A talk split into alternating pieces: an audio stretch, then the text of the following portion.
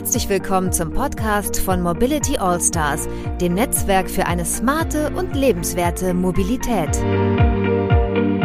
In unserem Podcast erfährst du, was Mobilitätsgestalterinnen und Gestalter gerade bewegt.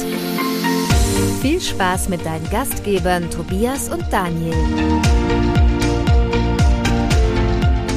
Ja, hallo und herzlich willkommen zum sechsten Podcast der Mobility Allstars. Heute wieder unser Format Verkehrsfunk. Da reden wir über Verkehrsthemen zu zweit. Und zwar, das eine ist Daniel Beutler. Hallo Daniel. Moin Tobias. Genau, und das andere bin ich, Tobias Pusch. Wir sind die beiden Hosts dieses Podcasts.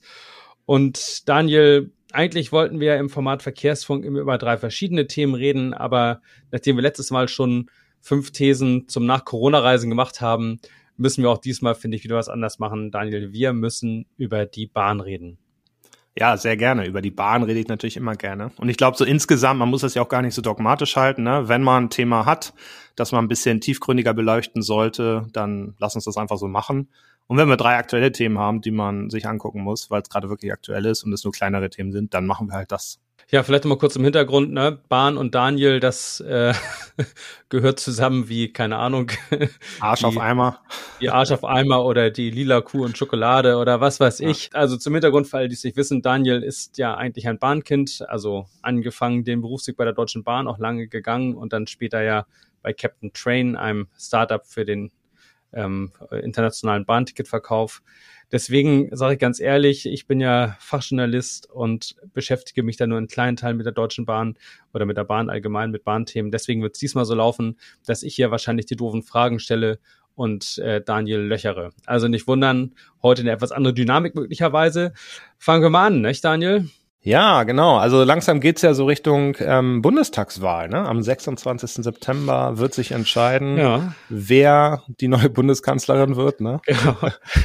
Die, die Würfe sind gefallen, äh, Laschet, Baerbock oder ähm, mhm. Herr Scholz. Ja, da müssen wir, müssen wir mal gucken. Äh, es wird, äh, glaube ich, echt spannend bleiben bis zum Ende. Und wir haben ja uns überlegt, mhm. dass wir so ein bisschen in dieses äh, politische Thema einleiten wollen. Wir gucken uns an irgendeiner Stelle nochmal schon so als, als kleines äh, Versprechen auch nochmal die Programme der Parteien an, also unter verkehrspolitischen ja. Äh, Gesichtspunkten und werden auch nochmal gucken, ob wir vielleicht noch ein paar interessante Interviewpartner auch bekommen. Aber äh, vielleicht können wir schon mal so ein bisschen in dieses äh, politische einsteigen und uns mit dem ähm, Bundesrechnungshof beschäftigen, der der Regierung ein relativ vernichtendes ähm, Zeugnis ausgestellt hat zum Thema Wettbewerb auf der Schiene. Ne? Im Prinzip haben sie gesagt, mhm. die Regierung behindert den Wettbewerb auf der Schiene. Das ist ja schon ein ganz schöner äh, Paukenschlag, dass die Regierung das nicht weiter aufgegriffen hat, ist, ist verständlich. Lässt ja aber tief blicken ich meine, letztendlich tritt ja auch so ein bisschen dieses, dieser uralte Konflikt auch wieder äh, zutage, den, den es schon immer gab äh, beim Thema Schienenmobilität in Deutschland. Ne? Also wir haben irgendwie, wir haben den Staat, der irgendwie Akteur ist und komischerweise schafft er das ja nicht, da den Wettbewerb zu organisieren. Es, es hat so ein bisschen was von der Hund soll auf die Wurst aufpassen. Das kann klappen, muss aber nicht. Ja, das Interessante ist ja, ich finde, man muss Wettbewerb erstmal unterscheiden. Ne? Also Schiene hat ja im Prinzip, ähm, für mich gibt es drei Themen auf der Schiene. Das eine ist Güterverkehr. Mhm. Und im Güterverkehr gibt es reichlich Wettbewerb, ne? Das ja, ist, glaube ich, ja. das ist okay. Dann gibt's den, ich nenne es mal Nahverkehr, mhm. Regionalverkehr. Da gibt's auch reichlich Wettbewerb. Das sind Ausschreibungen, ne? Und irgendwie da hat, ich glaube, da liegt die Bahn bei knapp 50 Prozent nur. Also mhm. Die, wenn ich sage die Bahn, dann meine ich die, die Deutsche Bahn, die DB. Ja. Und dann gibt es den Fernverkehr. Der, also was der Bundesrechnungshof ähm, vor allem ja dargelegt hat, ist, dass halt auf im Bereich Fernverkehr auf der Schiene äh, ja. quasi überhaupt kein Wettbewerb besteht. Ne? Und das ist ja auch völlig richtig, denn der die DB ähm, ist im Fernverkehr eigentlich ein Monopol. Und ich finde es auch immer interessant, also das ist übrigens ganz explizit kein Vorwurf an die Deutsche Bahn, weil wenn ich irgendwie der Marktführer wäre, würde ich auch alles tun dafür, um der Marktführer zu bleiben. Aber es braucht natürlich eine politische Rahmensetzung, äh, die, die das verhindert, mehr oder weniger, ne? Oder die zumindest klar sagt, was da geschehen soll. Und das sehe ich ja nicht. Und das ist ja das, das Urproblem eben auch und auch dieser Zielkonflikt. Also das, es, es es mischen hier verschiedene Probleme mit rein in meinen Augen. Es gibt einmal sowieso dieses Grundthema immer, soll die Bahn eigentlich Profit erwirtschaften oder soll sie gemeinwohlorientiert sein? Davon hängt ja schon ja, mal ganz viel ab. Absolut. Davon hängt zum Beispiel auch ab, ob ich überhaupt einen Wettbewerb will und wieder aussehen soll und, und, und. Aber vordergründig heißt es ja, es soll Wettbewerb geben. Dann hast du halt das Problem der, der, wie soll man sagen, Verschränkung oder dieser Verquickung von Netz und ähm, Betrieb. Betrieb, ne? Also das, was natürlich auch nicht klappen kann. Also wenn quasi ein Konzern einen neutralen Teil haben soll, der das, der irgendwie für das Netz zuständig ist und dann gleichzeitig einen Teil davon aber Wettbewerb auf diesem Netz machen soll. Also die Telefonleitungen innerhalb des Bahntowers sind wahrscheinlich ein bisschen kürzer als die von irgendwelchen äh, anderen Anbietern äh, äh, zu, zu DB-Netz. Also das, das darf und kann ja auch keinen verwundern. Und äh, was ich hingegen völlig verrückt finde, ist, dass die Politik da überhaupt nicht eingreift und dass sie gar nicht merkt, oder vielleicht merkt sie schon, aber dass sie gar nicht ähm, da handelt in diesem Bereich und nicht merkt, dass das so nie im Leben funktionieren kann. Wasch mir den Pelz, aber mach mich nicht nass. Hm, ja, ich glaube, man muss das ein bisschen differenzieren. Also zum einen, das Problem wurde schon erkannt, wenn du dich erinnerst, ich glaube 2000 acht oder neun, ähm, als wir oder damals, also ich sage wir, weil ich damals bei der DB war, mhm. an die Börse gehen sollten. Und das war ja wirklich ja. alles gemacht. Ne? Ich hatte den Katalog in der Hand. Ich habe sogar hier noch ähm, Zettel, auf dem stehen, so und so viele Aktien bekomme ich selber. Oh. Also es gab so Vor Vorzugsaktien, die man als Mitarbeiter erwerben konnte oder ein Teil des Bonus über ähm, überrollen. Also es war ganz interessant. Mhm. Und dann kam an dem Tag ja quasi die Weltwirtschaftskrise, die begann und dadurch ist es nicht mhm. passiert. Aber der Plan war ja, dass es diese DB Mobility AG gab. Ne? Das wäre ja. dann alles, was ähm, ja, Personenverkehr und Güterverkehr war. Und DB Netz sollte im, im öffentlichen ähm, oder in der öffentlichen Hand bleiben. Ne? Das Aber war das war so ein bisschen her. Und seitdem genau, das ist zwölf Jahre her. Ähm, seitdem wurde halt immer noch mal geguckt, wird das noch mal gemacht oder nicht. Ich will die da auch nicht in Schutz nehmen, ne?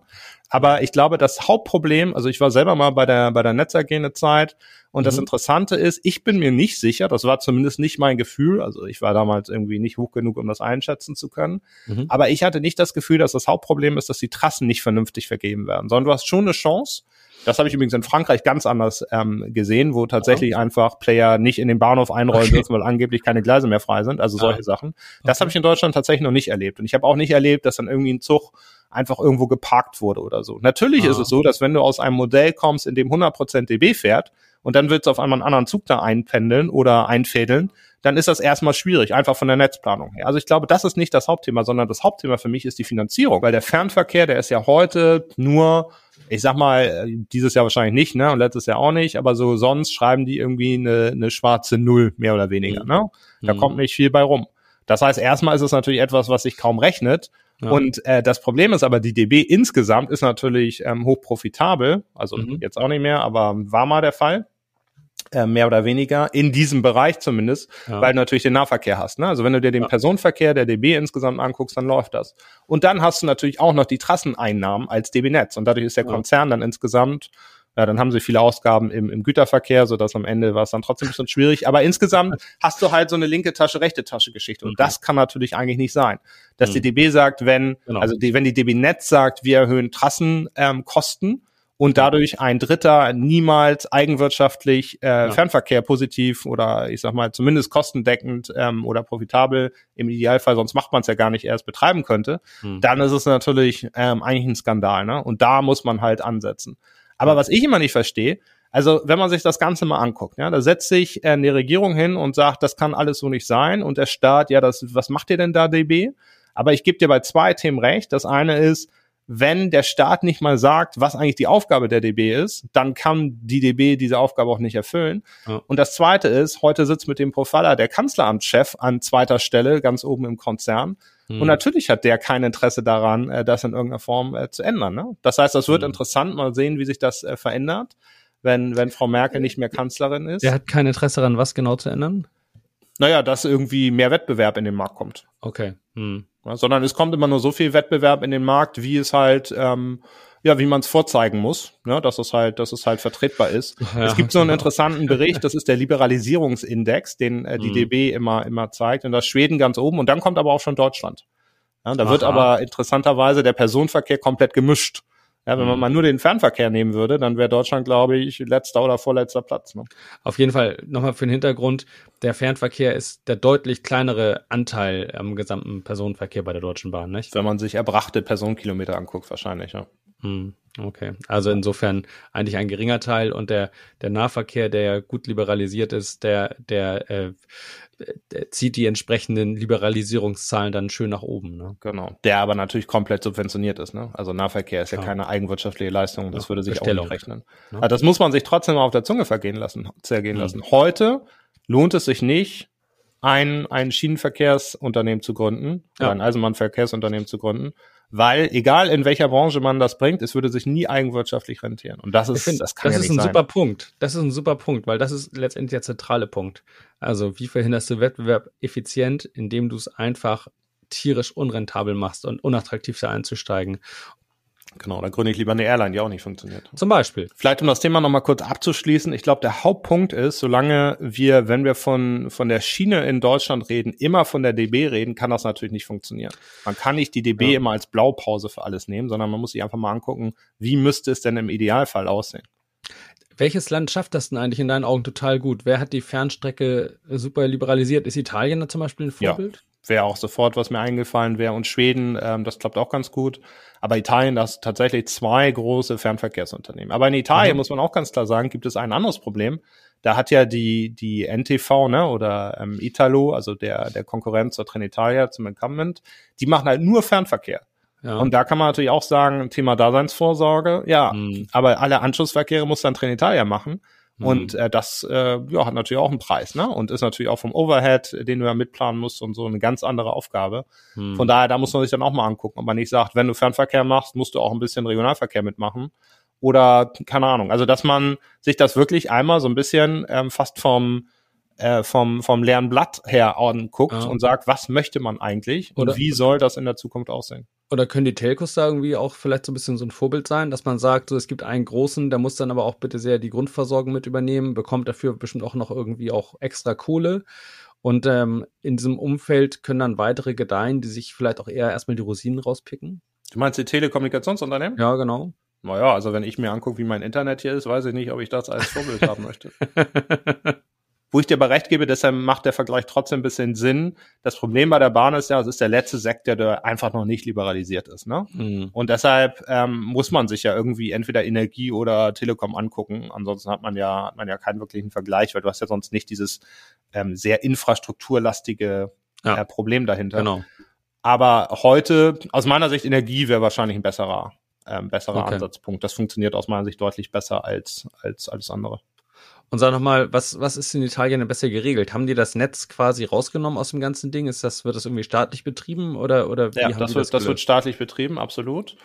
Ähm, aber nochmal, ich glaube nicht, dass das das Hauptthema ist. Äh, die Frage mhm. ist mehr, wie hoch sind die Trassenkosten? Ne? Und mhm. das könntest du auch regeln, indem du sagst, äh, DB Netz bleibt ähm, bei der, ich sag mal, im DB-Konzern. Ne? Das wäre, das wäre kein Problem. Die, naja, und trotzdem man aber ist es, ändern. Jetzt. Also es kann drin bleiben, aber man müsste schon was ändern. Man müsste ganz klar die Trassenpreise senken, also man müsste alle Kosten, um ein, ich sag mal, eine Eisenbahnbetriebsleistung zu erbringen, ähm, deutlich runterfahren. Ansonsten mhm. kann sich das nicht rechnen. Aber dieses, dieses Trennen von, von Netz und Betrieb ist aus meiner Sicht eigentlich so ein bisschen ein vorgeschobenes ähm, ähm, Problem. Und trotzdem ist das denn, interessant. Haben wir da nicht den UK-Effekt? Also wenn man sagt, die Betriebskosten müssen sinken im Netz und dann wird das kaputt gespart und wird gefährlich? Nee, nee, das ist ja genau das, was ich nicht sage. Wir müssen nicht die Betriebskosten im Sinne des Unterhalts senken, mhm. sondern wir müssen die Betriebskosten für den Nutzer senken. Das heißt, der Staat muss dann ganz klar sagen, ich investiere da rein oh und subventioniere das dann. Das ist ja so wie, ich meine, für eine Straße, wir zahlen ja auch keine Maut. Nee, aber die Straßen werden ja auch nicht privat betrieben. Also ist das ein komisches Modell, wenn man sagt, man gibt das sozusagen einem Unternehmen an die Hand, finanziert wird es aber vom Staat, dann ist das ja, aber Fulfillment bei Deutsche Bahn. Ja, aber du sagst, die Straßen werden nicht, ähm, ähm, werden nicht privat betrieben. Das Netz wird auch nicht privat betrieben.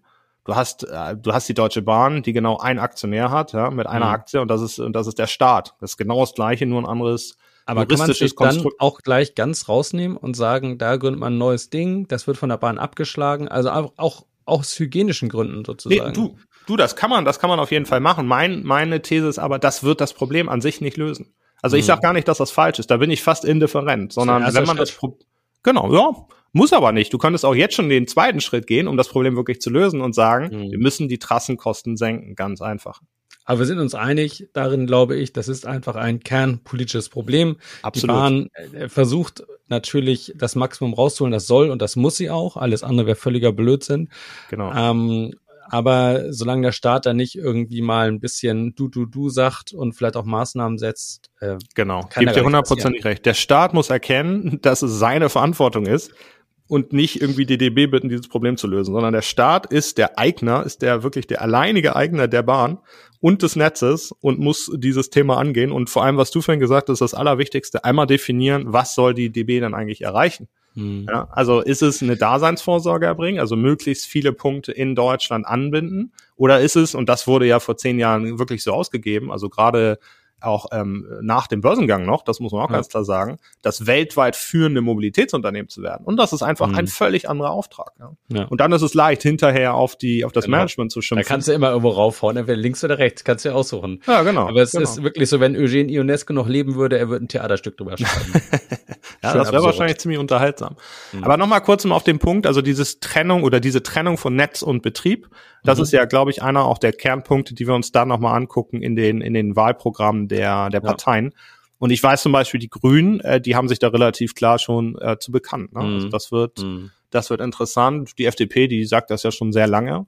Und ja. SPD und CDU, die ja im Prinzip immer die, die Bahnchefs und die Vize gestellt haben, die haben da natürlich eine bisschen, ein bisschen andere Meinung zu. Also das wird, mhm. das wird sehr interessant. Das sollten wir uns nochmal im Detail angucken.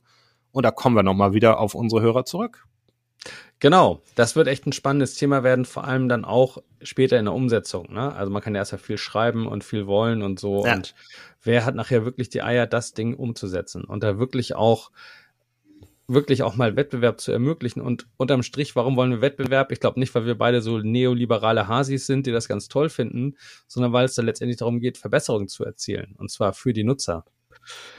Ja, Daniel, aber jetzt, wo wir äh, über den Bericht des Bundesrechnungshofs gesprochen haben, da kam ja dann irgendwie quasi zeitgleich eine andere Nachricht, die das ja fast so ein bisschen anzweifeln lässt, ob das stimmt, was da drin steht. Und zwar Flix Mobility, also bekannt durch die Marke Flixbus, baut ihr Zugangebot in Deutschland aus. Und ich finde ja auf eine Weise, die jetzt äh, fast. Aber das ist natürlich trotzdem sehr, sehr, sehr gering. Also man kann, glaube ich, sagen, statt einem halben Prozent hat ähm, der DB Fernverkehr dann ein Prozent abgegeben an, an einen Konkurrenten. Aber dadurch ist ähm, das, was der Bundesrechnungshof gesagt hat, dass die DB immer noch ein Monopol hat, ähm, überhaupt nicht in, in Frage gestellt. Ich würde gerne einmal ganz kurz vielleicht das Netz beleuchten, bevor wir nochmal über die diese ganzen anderen auch vielleicht politischen äh, Fragen reden. Also zum einen geht's jetzt im Norden in Kiel los, ne? Und dann äh, geht das, glaube ich, runter bis Köln, Aachen, so die Ecke. Das ist, glaube ja. ich, dann die eine Linie. Dann ja. haben sie Hamburg-Berlin jetzt im Angebot, was ja, glaube ich, auch so eine echte Knallerstrecke ist, ne? Ja. Ähm, überraschend. Ich dachte, die wäre so dicht, die Strecke, aber anscheinend gab es auch noch Platz. Dann äh, von Berlin fahren sie jetzt über Dortmund eben auch nach Aachen, glaube ich, durch. Dann von Berlin über Erfurt Frankfurt, Stuttgart, Frankfurt, München haben sie noch und Berlin, München über Nürnberg. Also das ist schon wirklich ähm, einige Destinationen, was mir aufgefallen ist, was, ist, was fehlt, ist so eine diese Nord-Süd-Verbindung. Ne? Die haben sie irgendwie nicht. Da hätte ich habe mich gefragt, ist das nicht total wichtig, die zu haben? Ja, die kann auch kommen. Also was ich interessant finde, ist auch an den Strecken selber, das wird jetzt ein bisschen nerdig, ähm, also einfach bahnspezifisch, ja. aber das sind ja alles keine, keine Hochgeschwindigkeitsstrecken. Ne? Also wenn du dir Hamburg-Köln mhm. anguckst oder auch dann weiter nach Aachen, wenn du dir auch Hamburg-Berlin anguckst, ist nur 230, ne? Und dann auch mhm. die Strecke, und das ist eigentlich das Interessanteste, von Nürnberg nach München fahren sie nicht die Schnellfahrstrecke, sondern über Augsburg und nicht über Ingolstadt. Mhm. Von daher, das sind alles Strecken, ähm, die so um die 200 ähm, mehr oder weniger zugelassen sind. Und das liegt natürlich daran, mhm.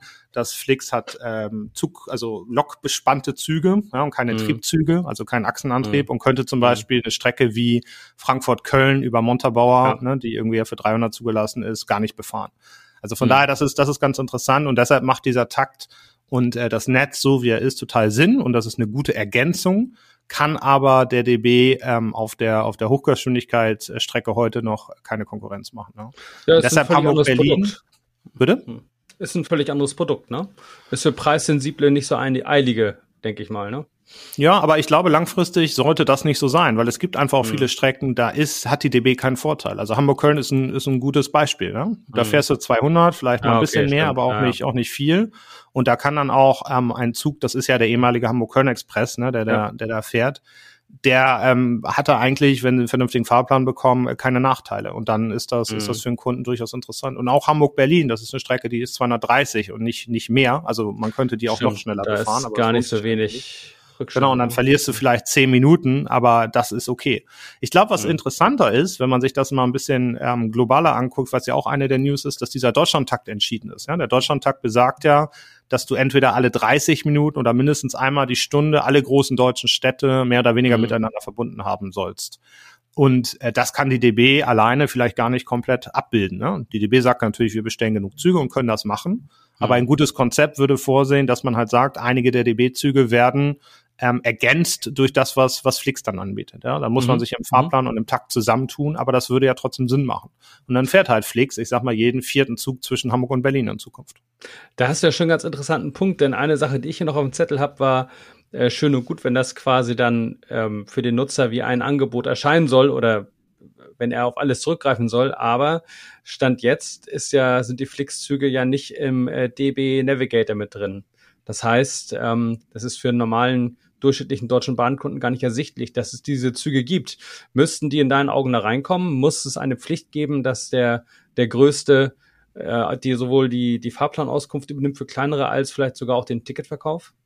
Also solange es ein Monopol ist, ne, und DB im Prinzip für Bahn in Deutschland steht, mhm. äh, muss es angezeigt werden, auf jeden Fall. Mhm. Das Verkaufen, das sehe ich ein bisschen anders. Das wäre ja so, als würde man Lufthansa verpflichten, irgendwie, keine Ahnung, äh, früher mhm. Air Berlin-Ticket zu verkaufen. Das nicht. Und dafür gibt's dann ja so Webseiten wie Trainline und andere. Mhm. Aber was man auch nicht unterschätzen darf, ist jetzt im Beispiel Flix, das ist ja eine bekannte Marke in Deutschland. Ja, das ist noch ja. durch Flixbus. Ja. Aber es ist jetzt kein wirklicher Underdog, der erstmal irgendwie eine Marke bilden muss. Das wäre jetzt, mhm. und darauf muss man sich ja vorbereiten, wenn jetzt ein Dritter kommt, den überhaupt keiner kennt, dass der nicht ausgeschlossen werden darf äh, vom, vom Markt, ähm, weil die Marke überhaupt nicht bekannt ist und der vielleicht noch keine Website hat, das muss sichergestellt werden, ja.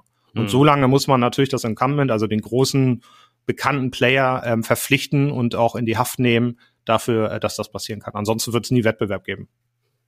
Der Flix Mobility Chef Herr Schwemmlein hat übrigens auch gesagt, also ich zitiere mal sinngemäß, es sei ziemlich schwer gewesen, da in Deutschland mal Auskunft zu bekommen, wo denn noch freie Kapazitäten sind und da dann wohl auch reinzukommen in diese Lücken.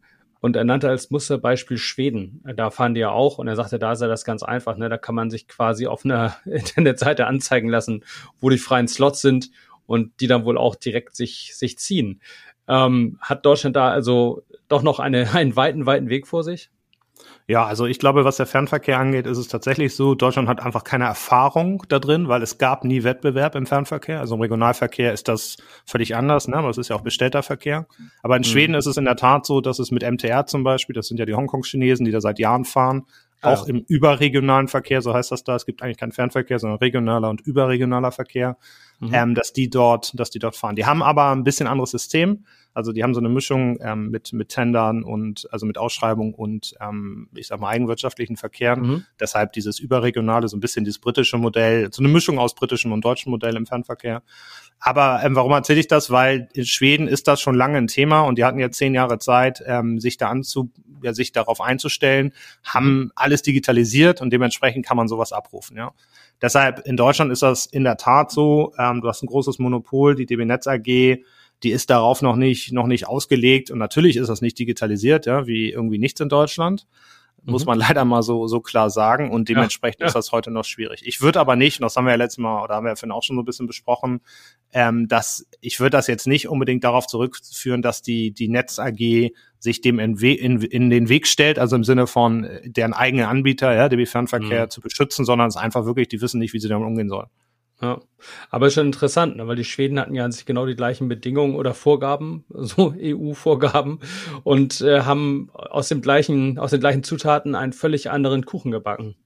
Auf jeden Fall. Also es ist wie du sagst, es gab den, das erste Eisenbahnpaket, ne? dann haben die Schweden sofort gesagt, setzen wir um, mhm. aber es war eben nicht verpflichtend. Und so läuft mhm. EU-Recht nun mal. Ah, ja. Die EU gibt eine, eine, eine Richtlinie raus und dann muss es in nationales Gesetz umgewandelt werden. Ja. Und äh, Deutschland ja. hat halt bis zum letzten Tag gewartet und Nochmal, ähm, Fernverkehr ja, ja. ist ja eine, eine eigenwirtschaftliche Leistung. Also im Regionalverkehr war es ja nicht so. Da war Deutschland auch ja. einer der, der führenden Nationen, muss man auch ganz klar sagen. Aber im Fernverkehr ist es so, es ist ja eine eigenwirtschaftliche Leistung. Und wenn dann da konnten die Länder ja auch was sparen. Verdienen. Genau. Deswegen genau. ging's auf einmal, ne? Das ist echt ja. verrückt. Naja, und die Zeche zahlt ja im Moment wahrscheinlich dann auch der Bahnkunde so, der halt ein ja, suboptimales so. Angebot leider nur vorfindet und wenig, wenig äh, weil sie soll man sagen, die Bahn verspürt auch keinen Schmerz, sich da irgendwie groß zu bewegen. Nö, natürlich nicht. Und das kann man aber ganz im Ernst, das wäre bei jedem Unternehmen so, dem es gut geht und das ein Monopol ist. Ne? Taxi, das, Uber hatten genau. wir ja auch schon die Thematik. Ne? Genau, also das kann man der Bahn nicht anlassen. Was ich aber gerne trotzdem nochmal, einfach Deutschland muss man sich nochmal auch geografisch angucken im Vergleich zu Schweden. Mhm. Ja, Schweden hat im Prinzip zwei große Linien. Das ist einmal Stockholm-Göteborg, vielleicht drei, ja. Und das andere ist äh, Stockholm Richtung äh, Malmö runter und das andere ist ähm, von Süden halt Richtung Göteborg, also dieses mhm. Dreieck. Ja. ja. Und das ist relativ einfach abbildbar, muss man auch mal ganz mhm. klar sagen. Und Deutschland irgendwie mit, was weiß ich, wie viele große Städte wir haben, ne? Das ist ja. ganz, ganz anders. Und ich, äh, wie gesagt, aus Paris kenne ich das auch noch. Da geht alles auf Paris zu. Da hast du eigentlich keinen Zug, der nicht in Paris endet. Ne? Das ist alles ein bisschen einfacher abbildbar als das, was in Deutschland passiert. Da sprichst du was Witziges an. Das war auch noch ein Punkt auf meiner Liste, die ich hier hatte. Und zwar so ein Stück weit, also Flix, hat Flix jetzt ein Netz oder nicht? Fakt ist auf jeden Fall in meinen Augen, dass die so ein bisschen eher auf Punkt-zu-Punkt-Verbindungen gehen. Ne? Die haben halt nicht so extrem so, so ein Umsteigenetz, wie halt die Deutsche Bahn hat, mit irgendwie sehr vielen Knotenpunkten und die Linien, die dann ineinander übergreifen, sondern das ist wirklich so Verbindung von nach, kann man gut fahren. Wenn du aber umsteigen willst, vielleicht eher schwierig. Ja, das sehe ich ein bisschen, ein bisschen anders. Man darf Flix, und was ist ja für genannt, ähm, nicht wirklich in Train und Bus unterscheiden, sondern du musst dir Flix Mobility als Gesellschaft angucken. Du hast sehr, sehr gute Netzwerkeffekte. Und du sagst mhm. dann einfach, für lange Linien nimmst du halt den Zug und dann steigst du wieder in den Bus um.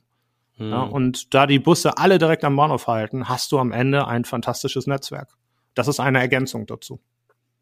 Ja, ist etwas anderes Reisen dann, ne? Und wenn du sagst, du willst, keine Ahnung, von, von von Köln nach Frankfurt fahren zum Beispiel, dann bleibt dir dann, wenn du mit Flix reisen willst, halt nur der Bus. Ne? Also es gibt dann noch ein paar Flecken, aber ich verstehe schon, was du meinst. Das ist mehr als Flixnetz, ist mehr als Bahn, auf jeden genau. Fall. Genau. Und es ist dann auch eine Preisgeschichte. Ne? Ich habe das in, in Frankreich gesehen, was ich ganz spannend fand, ist, da war das bei Blablacar so, die hatten ja früher nur diese ja. Mitfahrzentrale. Und ja. da war das dann auch so, dass die irgendwann festgestellt haben, nehmen wir mal sowas wie Paris-Lille, haben wir mhm. so viele Kunden, dass es sich eigentlich nicht mehr lohnt. Und dann haben die ja irgendwann Busunternehmen sich aufgekauft. Mhm sich gekauft ähm, und ähm, ja, fahren jetzt diese großen Linien halt mit ihren eigenen Bussen. Und das macht, das macht Sinn. Und das ist ein ähnliches Modell. Nur, dass Flix halt sagt, wir gehen nicht auf, auf Mitfahrzentrale, wobei das ja auch schon mal ein Thema bei denen war, sondern dass da halt, ähm, ja, jetzt Züge eingesetzt werden. Auf jeden Fall ist es schon ganz spannend, was sie da, was sie da machen. Auch diesmal ja wieder, wie es für Flix Mobility üblich ist.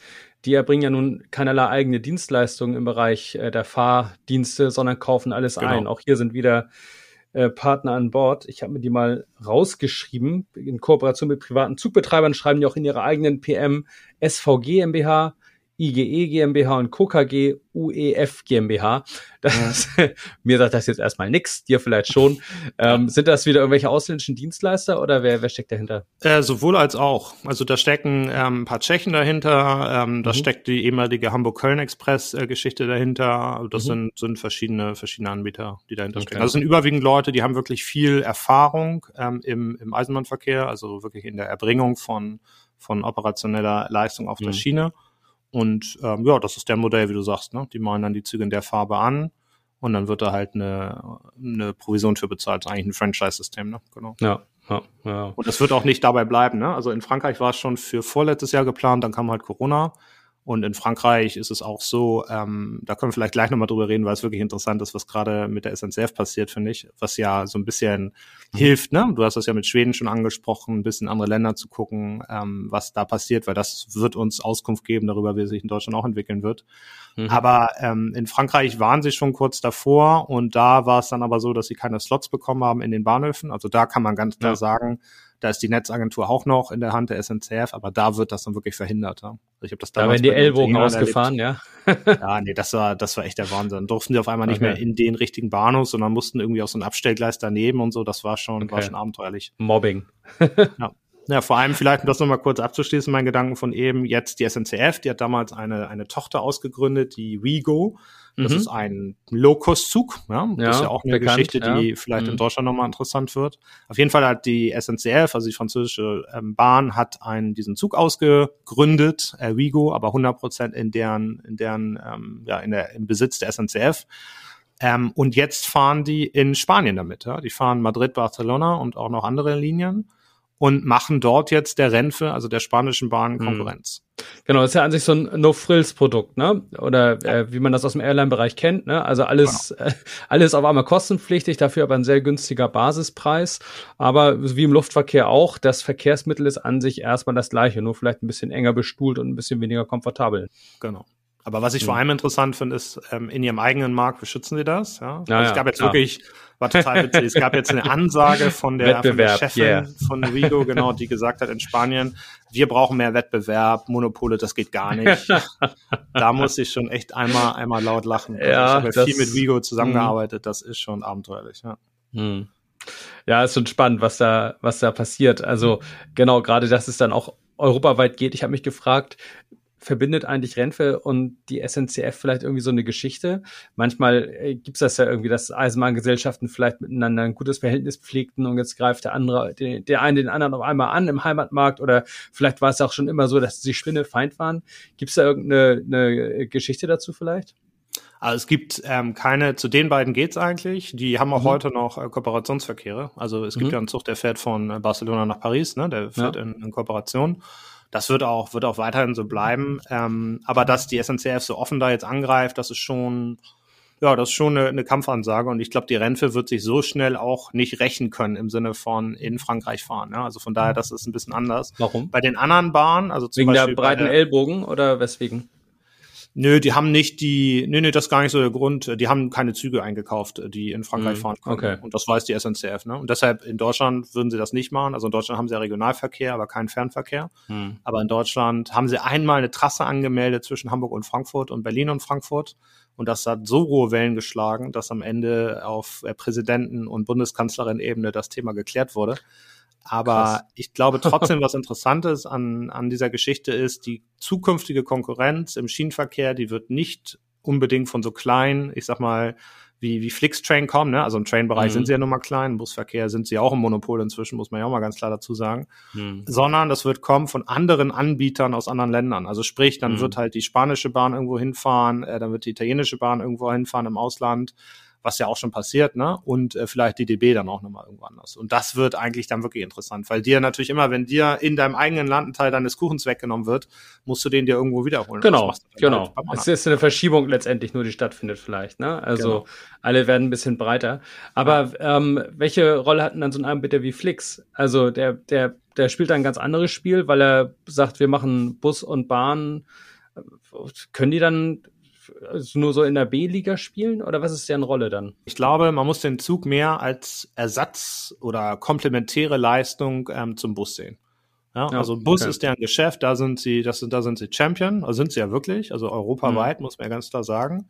Deren, deren Ansatz ist ja zu sagen, Europa und die Welt wird irgendwann grün, ja, und nicht mhm. im Sinne von irgendwie weniger Schadstoff, sondern im Sinne der Farbe von Flix. Das ist ganz mhm. klar deren Ansatz und deren Aussage aber ähm, der, der Zug ist eine Ergänzung dazu. So muss man das sehen. Das heißt, im Witzig, Zuggeschäft ja. werden die nie ganz groß. Aber da habe ich eine andere These. Ah ja, ich höre.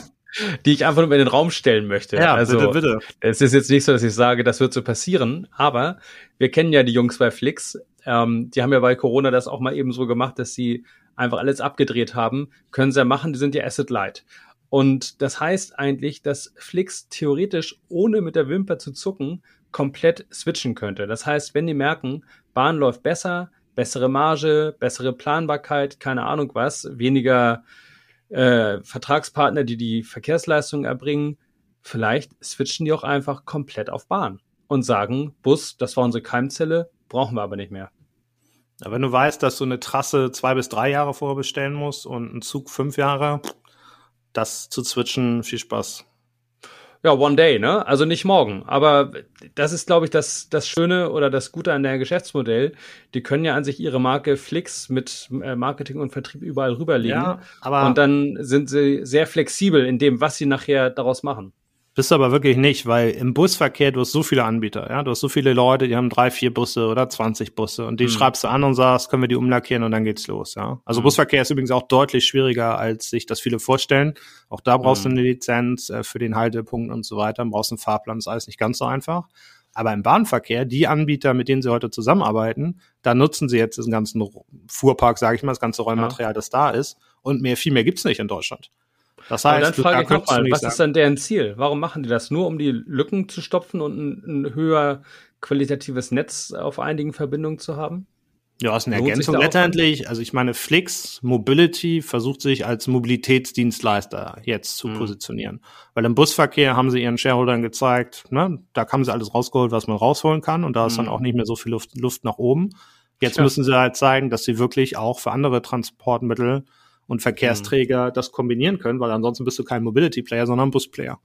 Mhm. Und um zu beweisen, dass du einen Mehrwert stiftest für deine Shareholder, auch langfristig, du musst ja auch Wachstumspotenziale dann zeigen, musst du halt jetzt was da hinzufügen. Ne? Flix Train, Flix Plane, dann vielleicht noch sowas wie Flix Cap. Mal sehen. Ja. also Mitfahrzentrale ist sicherlich ein Thema, ne? Das äh, war ja, stand ja auch schon mal im Raum. Ja. Und letztendlich schaffst du dann dadurch eine Mobilitätsplattform, ja, ja. die du vielleicht ah, versuchst zu verkaufen und eine Marke. Und schöne Daten, die du sammeln kannst. Toll. Ja, wobei da ist immer die Frage, ähm, wem, wem gehören die, gehören die Daten, ne? Wobei es bei denen wahrscheinlich mhm. noch einfacher ist, weil die ja wirklich dann auch, unter, ja. deren, unter deren Haube fahren. Aber das sind oh, genau die entscheidenden Themen, ja. Aber ich habe noch mal eine Frage zu dieser ganzen Thematik. Und zwar, ähm, wenn ich mir vorstelle, ich stehe jetzt am Bahnhof, will nach Berlin fahren von Hamburg aus und dann habe ich die Wahl zwischen zwei Zügen. Ja. Das eine ist ja von der Deutschen Bahn, das andere ist ja von Flix, der meinetwegen dann aufgrund irgendwelcher Effekte 10 oder 15 Minuten länger braucht, was mich aber eigentlich gar nicht kratzt. Der ist dann wahrscheinlich ein bisschen günstiger und der DB-Zug ist ein bisschen schneller und komfortabler, würde ich jetzt einfach mal an, äh, annehmen. Dann mhm. ist aber die Frage, für wen entscheidet sich der Kunde und was für ein Spiel wird da nachher gespielt. Ich vermute einfach, wir kommen jetzt in einen Bereich rein, wo die Preistaste sehr viel stärker gedrückt wird. Also wir kommen in einen Wettbewerb, der vor allem über den Ticketpreis gefahren wird ja. erstmal. Ja. Und dann wiederum die Frage, die sich daran anschließt, wer zahlt nachher dafür? Denn in meinen Augen bedeutet das ja, dass man zum Beispiel auch an den Personalkosten kräftig sparen muss. Ja, das, da bin ich mir nicht ganz so sicher. Also lass uns mal die, die Themen ein bisschen auseinander erklamüsern, weil das sind für mich zwei, zwei Paar Schuhe. Also das eine ist, ähm, ich bin mir nicht so sicher, dass es so sein wird, ich sag mal, wie in, wie in der Luftfahrt, ja, wo du zwei Airlines hast, die, was weiß ich, Frankfurt, New York fliegen im fünf Minuten Abstand. Sondern nochmal, ich glaube, dass es eher so sein wird, dass halt in diesem Deutschlandtakt alle 30 Minuten jemand anders halt das äh, anbieten wird. Das heißt, du hast gar nicht unbedingt die Wahl, sondern es wird mehr damit zusammenhängen, wann du eigentlich fährst. Und dann sagst du, okay, dann nehme ich halt die, weil ne, ich fahre halt jetzt um voll und um voll fährt halt jetzt der Flixtrain, dann ist dir das ziemlich egal. So, ich glaube, das ist das Erste. Nicht unbedingt auf den auf den Hochgeschwindigkeitsstrecken, ähm, aber Hamburg-Berlin ist ein gutes Beispiel. So, das ist das Erste.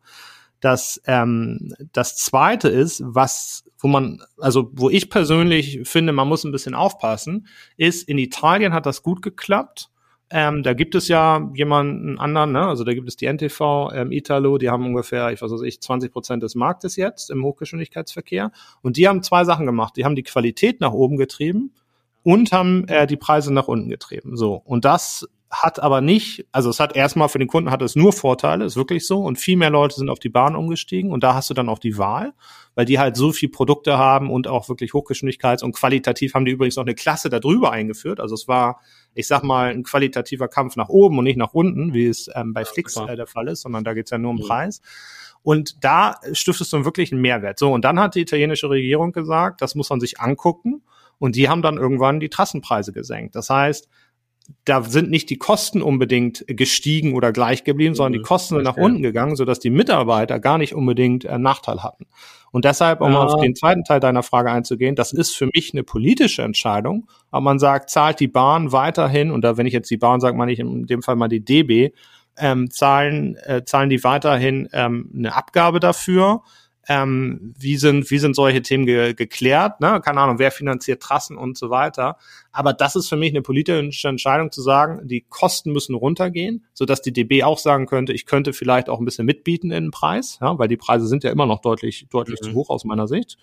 Ähm, aber sind natürlich auf auf ja, das ist ist der Preis, den es halt kostet, einen einen Zug zu ähm, fahren heute. Aber da kann man kann man darüber was machen aus meiner Sicht. Und dann hast du das aus meiner Sicht relativ sauber aufgestellt und dann muss man gucken, dass die Qualität nicht sinkt, das Angebot steigt und äh, die Kosten ähm, im Rahmen bleiben. Naja, Also ich glaube, es wird so sein irgendwann, dass meinetwegen die allgemeinen Preise, äh, Kosten nach unten gehen und damit auch die Preise. Aber wenn das ein Kopf-an-Kopf-Rennen ist, dann wird am ehesten natürlich derjenige einen günstigen Preis anbieten können, der bei seinen Personalkosten noch ein bisschen schrauben kann. Und das können die Konkurrenten der Bahn wahrscheinlich wesentlich besser.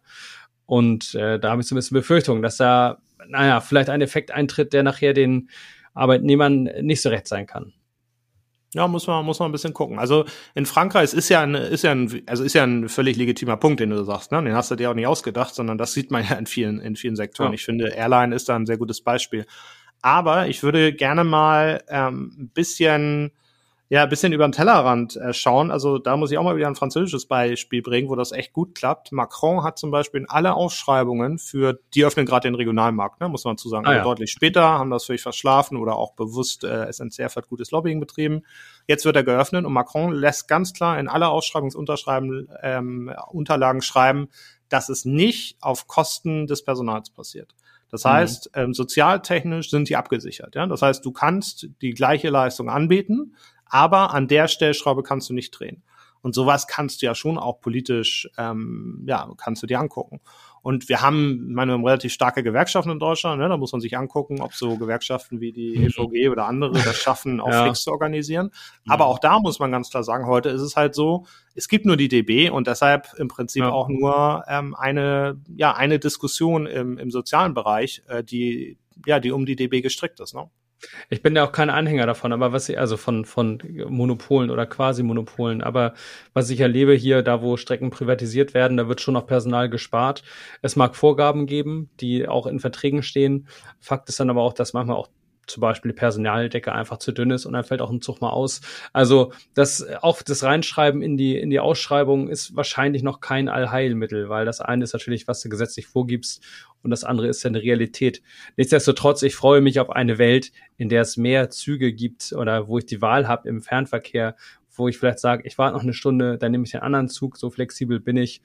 Ähm, und vor allem freue ich mich auf komfortablere Züge, denn auch das ist ja möglicherweise eine Sache, die dann uns bald erwartet. Ja. Wobei, ähm, ich würde das gerne mal aufgreifen, was du sagst. In Deutschland war es halt so, da stand es nicht in den Unterlagen, mhm. weil Deutschland war eines der ersten Länder, ne, die das äh, liberalisiert haben im Regionalverkehr und die haben das schlicht vergessen, die haben da gar nicht drüber nachgedacht. Mhm, und dann war es aber auch so, das magst du, magst du noch erinnern, da hat dann ähm, eine private Gesellschaft die Strecke Hamburg-Flensburg gewonnen und die waren mhm. gar nicht in der Lage, das überhaupt, die Leistung überhaupt zu erbringen. Ja. Nach drei Jahren ja. ist das zurückgefallen auf die, auf die DB weil mhm. das nicht funktioniert hat. Ja? Und das sind, das sind ja Learnings, das sind Sachen, die, wenn sowas das erste Mal passiert, die man nicht unbedingt bedenkt. Und da lernen jetzt die anderen Länder draus. Ja? Und ich ja. glaube, genauso können wir was aus diesem, aus diesem Fernverkehrsbereich lernen. Ja. Daniel, haben wir es dann? Ich glaube, dann haben wir es. Wenn euch dieser Podcast gefallen hat, dann bitte liken, sharen, genau, weitererzählen, abonnieren bei Apple Podcast Sternebewertung und auch gern geschriebene Bewertung hinterlassen. Das brauchen wir. Genau, freuen wir uns drüber. Alles klar. Dann Daniel, wir hören uns in zwei Wochen. So machen wir das. Bis dahin. Bis dann. Tschüss. Tschüss.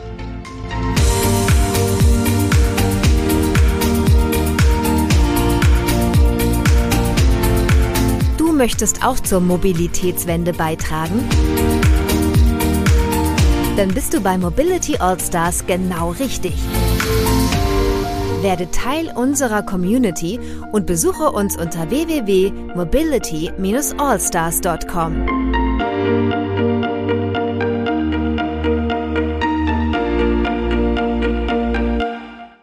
Dieser Podcast wurde produziert von Wortlieferant.de